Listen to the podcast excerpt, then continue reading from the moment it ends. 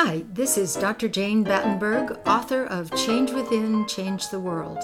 In this weekly podcast, I interview changemakers who are at the cutting edge of new thought and consciousness awareness.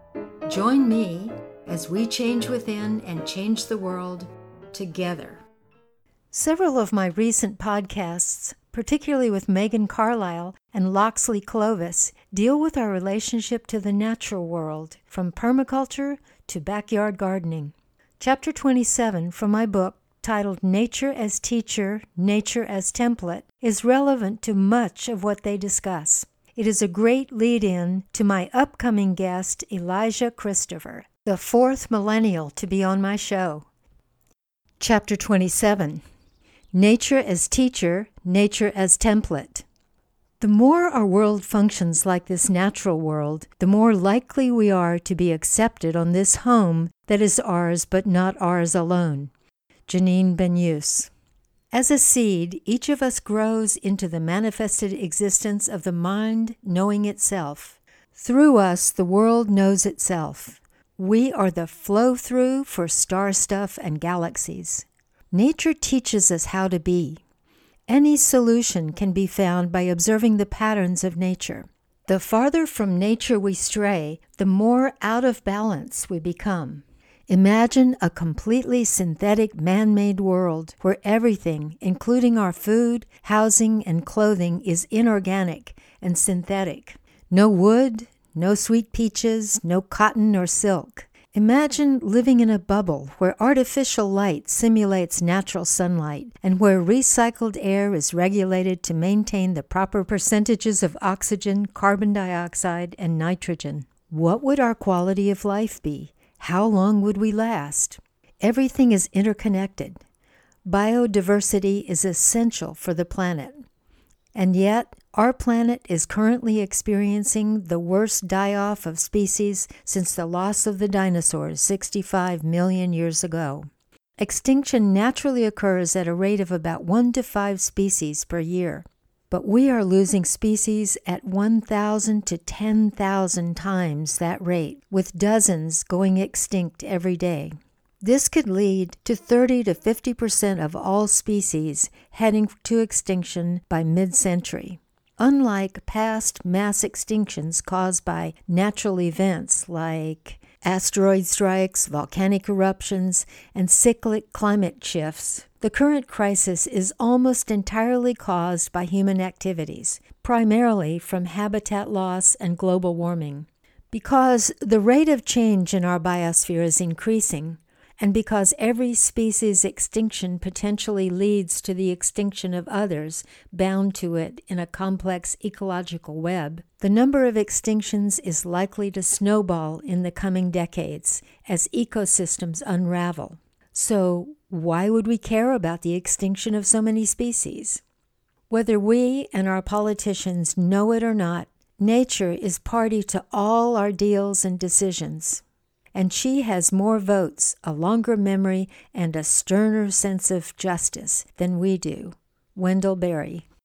At least 40% of the world's economy and 80% of necessities for the poor are derived from biological resources. In addition, the richer the diversity of life, the greater the opportunity for medical discoveries, economic development, and adaptive responses to such challenges as climate change. Sectors dependent on genetic resources include pharmaceuticals, 25 to 50 percent, 640 billion in 2006. Biotechnology, 70 billion from public companies alone, and agriculture, 30 billion. Nearly 90% of known human diseases can be treated with prescription drugs derived from nature. Half of all written prescriptions could not be filled without the cornucopia of gifts from the stunning biodiversity of the wild natural world. Half of the top 10 prescription drugs in the United States are of animal, plant, or microorganism origin. One third of all our food, fruits, and vegetables would not exist without pollinators visiting flowers. But honeybees the primary species that fertilizes food producing plants, have suffered dramatic declines in recent years. mostly from afflictions introduced by humans. Many of our recent innovations and solutions look to nature for their source. The technique, called biomimicry, takes a design challenge and finds an ecosystem that's already solved it and tries to emulate it. Wikipedia describes biomimicry as an approach to innovation that seeks sustainable solutions to human challenges by emulating nature's time tested patterns and strategies. It is the imitation of the models, systems, and elements of nature for the purpose of solving complex human problems. Below are some innovations that have come from mimicking nature. Efficiency of motion a technology modeled on humpback whales' incredible dexterity in turning tight circles and sharp angles by using flippers with large, irregular tubules across their leading edges has been applied to increase the efficiency of wind turbines. It is used on the bottom of boats to improve their speed and efficiency. It has enormous potential applications to the performance and safety of airplanes and fans and the like improved surgeries. Needles and surgical penetration tools designed like the stingers of mosquitoes and certain wasps cause less pain. They allow surgeons to insert their tools more delicately and deeply, leaving, for example, little or no damage in brain surgeries. Faster, quieter trains. The Shinkansen bullet train in Japan had a huge noise problem, which was solved by modeling the front end of the train after the beaks of kingfishers, which dive into bodies of water with very little splash. The re engineering resulted not only in a quieter train, but also in 15% less electricity used even while the train was traveling 10% faster. More efficient building design. An office building in Zimbabwe has an internal climate control system modeled on termite mounds. Velcro, one of the best known and most commercially used examples of biomimicry, is Velcro, invented by Swiss engineer George de Mestral. He was inspired by burrs that attached to his dog's fur with tiny hooks. Bacteria repellent.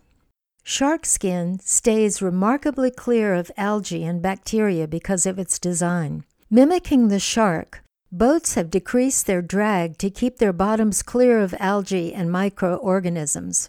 Now, surface materials using the design to repel bacteria are found in hospitals, kitchens, and public bathrooms. Water extraction from air.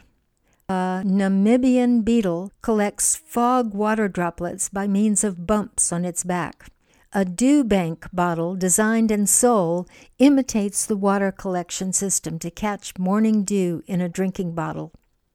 Reduced power consumption. Regen Energy uses a beehive pattern to turn its company's power sucking machines into a network that balances its loads for maximum efficiency. Super strong adhesive. Gecko tape mimics gecko's ability to scamper up and down smooth walls and move upside down across ceilings, using the millions of tiny hairs, setae, that have an attraction that disappears when the direction is changed. The adhesive gecko skin is so strong that an index sized card can hold up to 700 pounds. Preservation at high temperatures. The resilient microanimal desert tardigrade can survive extreme dehydration for more than a century, preserving its DNA, RNA, and proteins until reversed with water. Biomatrica has used this technology to preserve vaccines for long periods and in high temperatures. One way we can heal ourselves and our increasingly polluted environment and overused natural resources is to listen to the indigenous people. I asked Loretta Cook, Oglala Lakota from Pine Ridge Indian Reservation in South Dakota, to share her thoughts on this subject. Starting with the big picture and the interconnection of everything, she said, Everything has a magic. Wakantanka, great mystery, is magic and not just everyday magic, but serious, big, sacred magic. We accept life in its entirety, she said, connecting with all of the winged, connecting with all of the four leggeds, connecting with the minerals. In this way, we express our big magic by connecting with all of nature. Our current lifestyles are by and large devoid of ritual and ceremony, which used to feed our souls and connect us with the larger stuff of life, the flow through of star stuff and galaxies. Ceremonies can bring about changes through symbolic enactments as powerful as prayer and focused thought form. One example of a healing nature ritual is to ceremonially plant trees native to your area. They hold the spiritual power and depth that fast growing crops do not have. In California, the tree might be the redwood. On the island of Molokai, Kumujan Kaimikawa started a project to plant lehua seedlings in an area long stripped of its sacred lehua forests. In a ritual dedicated to restoring some of the original foliage, the planting was accompanied by prayer, hula dances, and chanting performed by school children and hula halau or schools. Today, the seedlings are growing into a successful reforestation project.